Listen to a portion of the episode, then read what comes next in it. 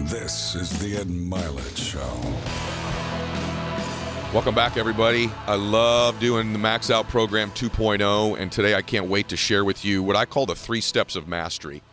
See, there's three stages that you have to go through in order to master something in life, and oftentimes we quit in the first stage because we don't realize it's just a natural progression to getting good at something. And so, in any pursuit you have, if you want to start a new business, a new career, you want to learn to swim. Like right now, I'm picked up the hobby of riding horses. And that's a unique thing to do at 50 years old.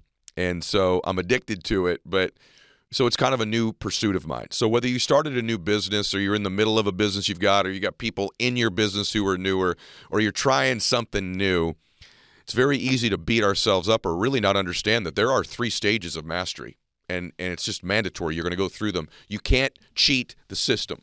And so, in the three stages of mastery, let me tell you what they are. And then I'll break them down for you. There's the awkward stage at anything you begin to do, the awkward stage. And if you do enough repetitions, you can move to what I call the mechanical stage. And then from the mechanical stage, eventually you move to what I call the natural stage. Everybody looks at you and goes, Ah, oh, man, you're incredible. You're a natural. Like whatever you do for a living right now, if you've been doing it for a long time, the first day on your job, I guarantee you, you were awkward. I guarantee you, everything about it was awkward. Where to go, the people's names, what to call things, where to, all of it was completely awkward, wasn't it? You probably even, a lot of people, their first night at their job, they'll have a nightmare that night. I remember my first job was, I was a busboy at the whole enchilada restaurant. And I didn't know, my bang job at the, at the whole enchilada was really simple. I cleaned up your table and I brought you your chips and salsa. That's really the whole job. And for some reason, at 17 years old, it freaked me out because I had to walk up to people's tables and say hello, and I'm a super introvert. And I remember going home that first night. I go, I can't do this. It's just too much. It's too much for me. Chips and salsa, cleaning up their table. It just overwhelmed me, which is pretty hilarious. And I had a nightmare that night, like a nightmare of the job. Like everyone wanted new chips. We need more salsa. We need more chips. And he related, I gotta, you gotta clean up our table. You live. And I have this horrible nightmare of this very pretty simple job that I had. And so what I was, is I was in the awkward stage of that job. And if you'd have come back about six weeks later, I'd bust a bunch of tables. Now I know where the salsa is. I know where to go in the back and get the chips. I know where they warmed them. I kind of got my little, how are you guys this evening? I'm Eddie. You know, I got my little wrap down. It was mechanical. I knew the mechanics of it, but still I was slower than most. I couldn't carry the drinks and the chips on the plate the right way. But I, you know what I mean? Like it was mechanical. I knew the mechanics. I know where to clock in. And but he came back a year later, man. I was natural. I'm flipping chips. I'm spinning them on my head. I'm the difference. You know what I mean? Like the salsa. Hey, good morning. Good to see you. Good evening. Hey, Mr. Jones, welcome back. I'd seen all the. I was natural. So you walked in there. there's like this guy's a natural busboy.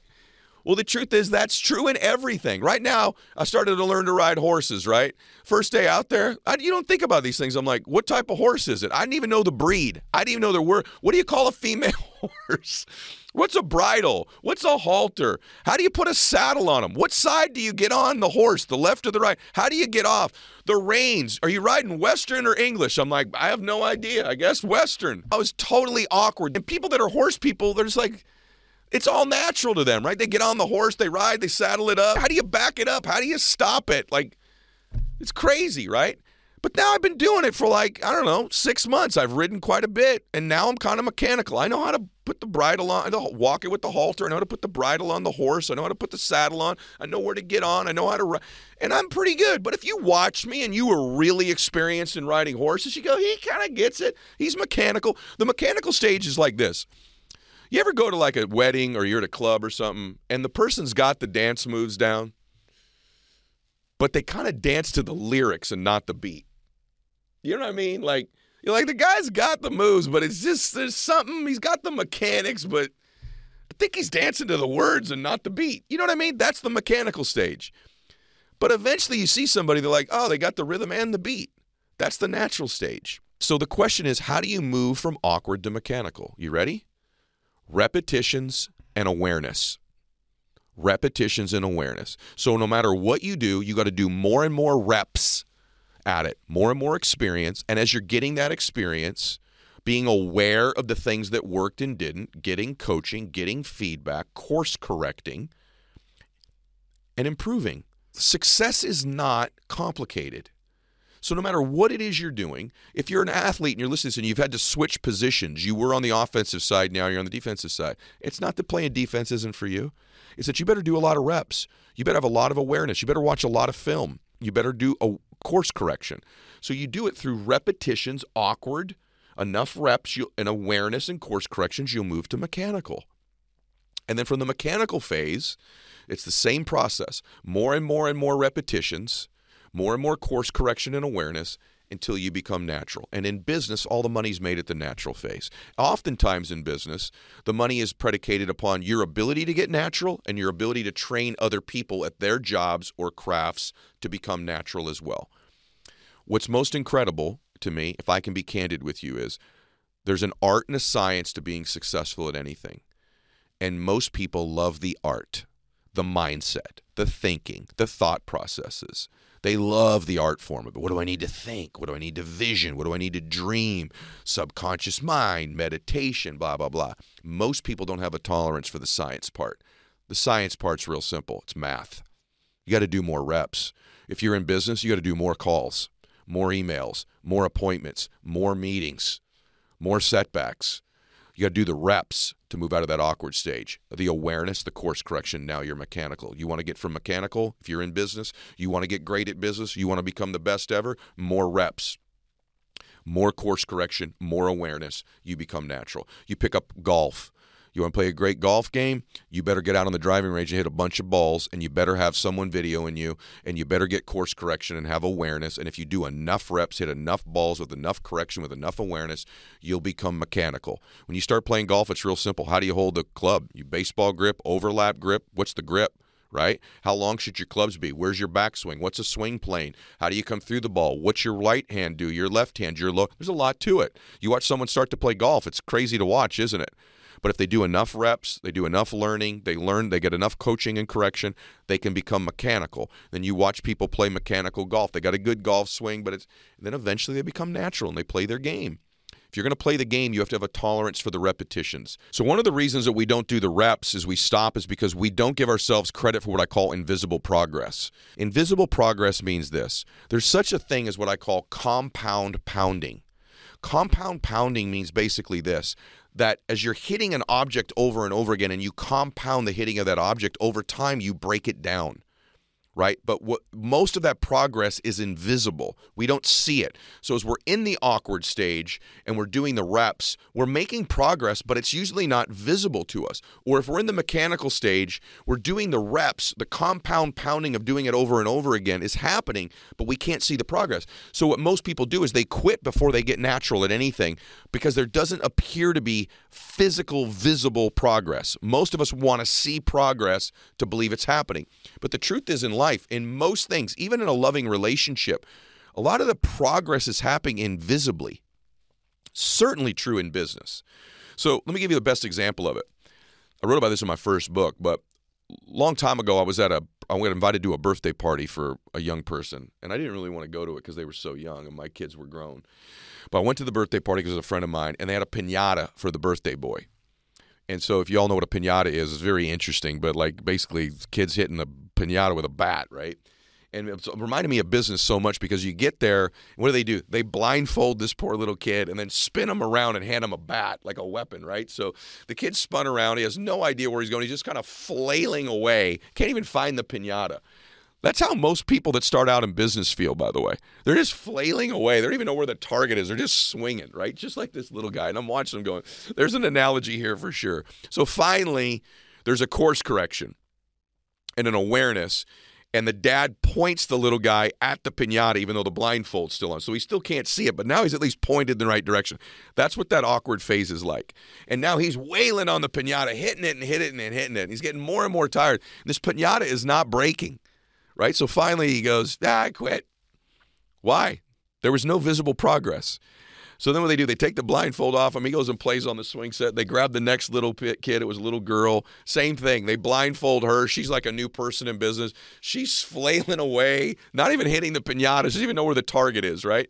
Finally, she gets course correction, makes an adjustment, some awareness, and she's wailing on this pinata. No candy comes out. There's no progress. So she quits. You could picture it. You've seen this before. Next little guy gets up. He hits it five, six, ten times. He quits. Next person gets up. She quits. After about seven kids have hit in this pinata, the only person left is the little young, little four year old little boy. And everyone's quit because there was no progress. But what was happening was all the reps were happening, even though there was no visible progress. So all the reps were happening.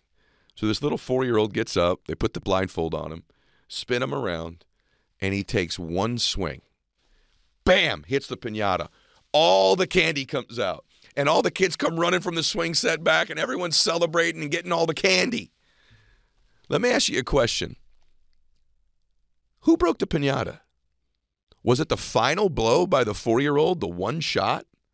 Or was it the cumulative blows that everybody took hitting the pinata along the way that ended up eventually breaking it down? We all know the answer. It was the cumulative blows to that pinata, the cumulative repetitions that were breaking it down over and over, even though you couldn't visibly see the progress. And see, in life, most people will quit in their pursuit of their dream before the candy comes out because they don't see visible progress. Even though the whole time compound pounding is happening as you're moving from the awkward stage, you're doing the reps, you're course correcting, you're aware. Now you're in the mechanical stage and you're course correcting and you're aware and you keep hitting the pinata and doing the reps of your life, of your dream. And then the natural stage. Most people will quit on their dream before the candy comes out, even though progress is being made. Most people quit one blow away from getting all the candy in life. My recommendation to you is life is a lot like that pinata. You're making more progress than you think you are. Keep hitting the pinata of your life and know that as you do this, you're moving from stage to stage to stage. And if you do it long enough, the metaphorical candy of whatever that candy is for you the money, the success, the award, the recognition, the acknowledgement, the emotion, the relationship the candy eventually comes out. The question is will you keep hitting the pinata of your life, doing the reps until the candy's there, and will you be there to collect the candy and celebrate? From now on, whatever you're doing, go, this is okay. It's where I'm supposed to be. I've only done 10 of these. Of course I'm still awkward. Or I've only done 45 of these. Hey Ed, how many does it ma- how many does it take? It's different for different people. The question is do you have the determination, the relentlessness, the resiliency to stay long enough to move through all three stages until you get paid? So the question just becomes this Are you determined enough to do the reps? Are you determined enough to do the course correction and have the awareness to move through the different stages? And my wish for you is that you become natural as soon as possible. The sooner you do the reps, the sooner you do the course corrections, the sooner you have the self awareness, the sooner you become natural. And we're off to the races and having blissful success in our life. So I hope this helped you today. This is the Max Out 2.0. Please share this episode with anybody that you think it would be valuable for. If you need help with any of the stuff that I'm teaching, go to growthday.com forward slash ed. There's a great app there my friend Brendon Burchard has, which I think could definitely help you in your life. It's just a recommendation from me. Just want to say God bless you. Please subscribe and share the show. Take care. This is the Ed Mylett Show.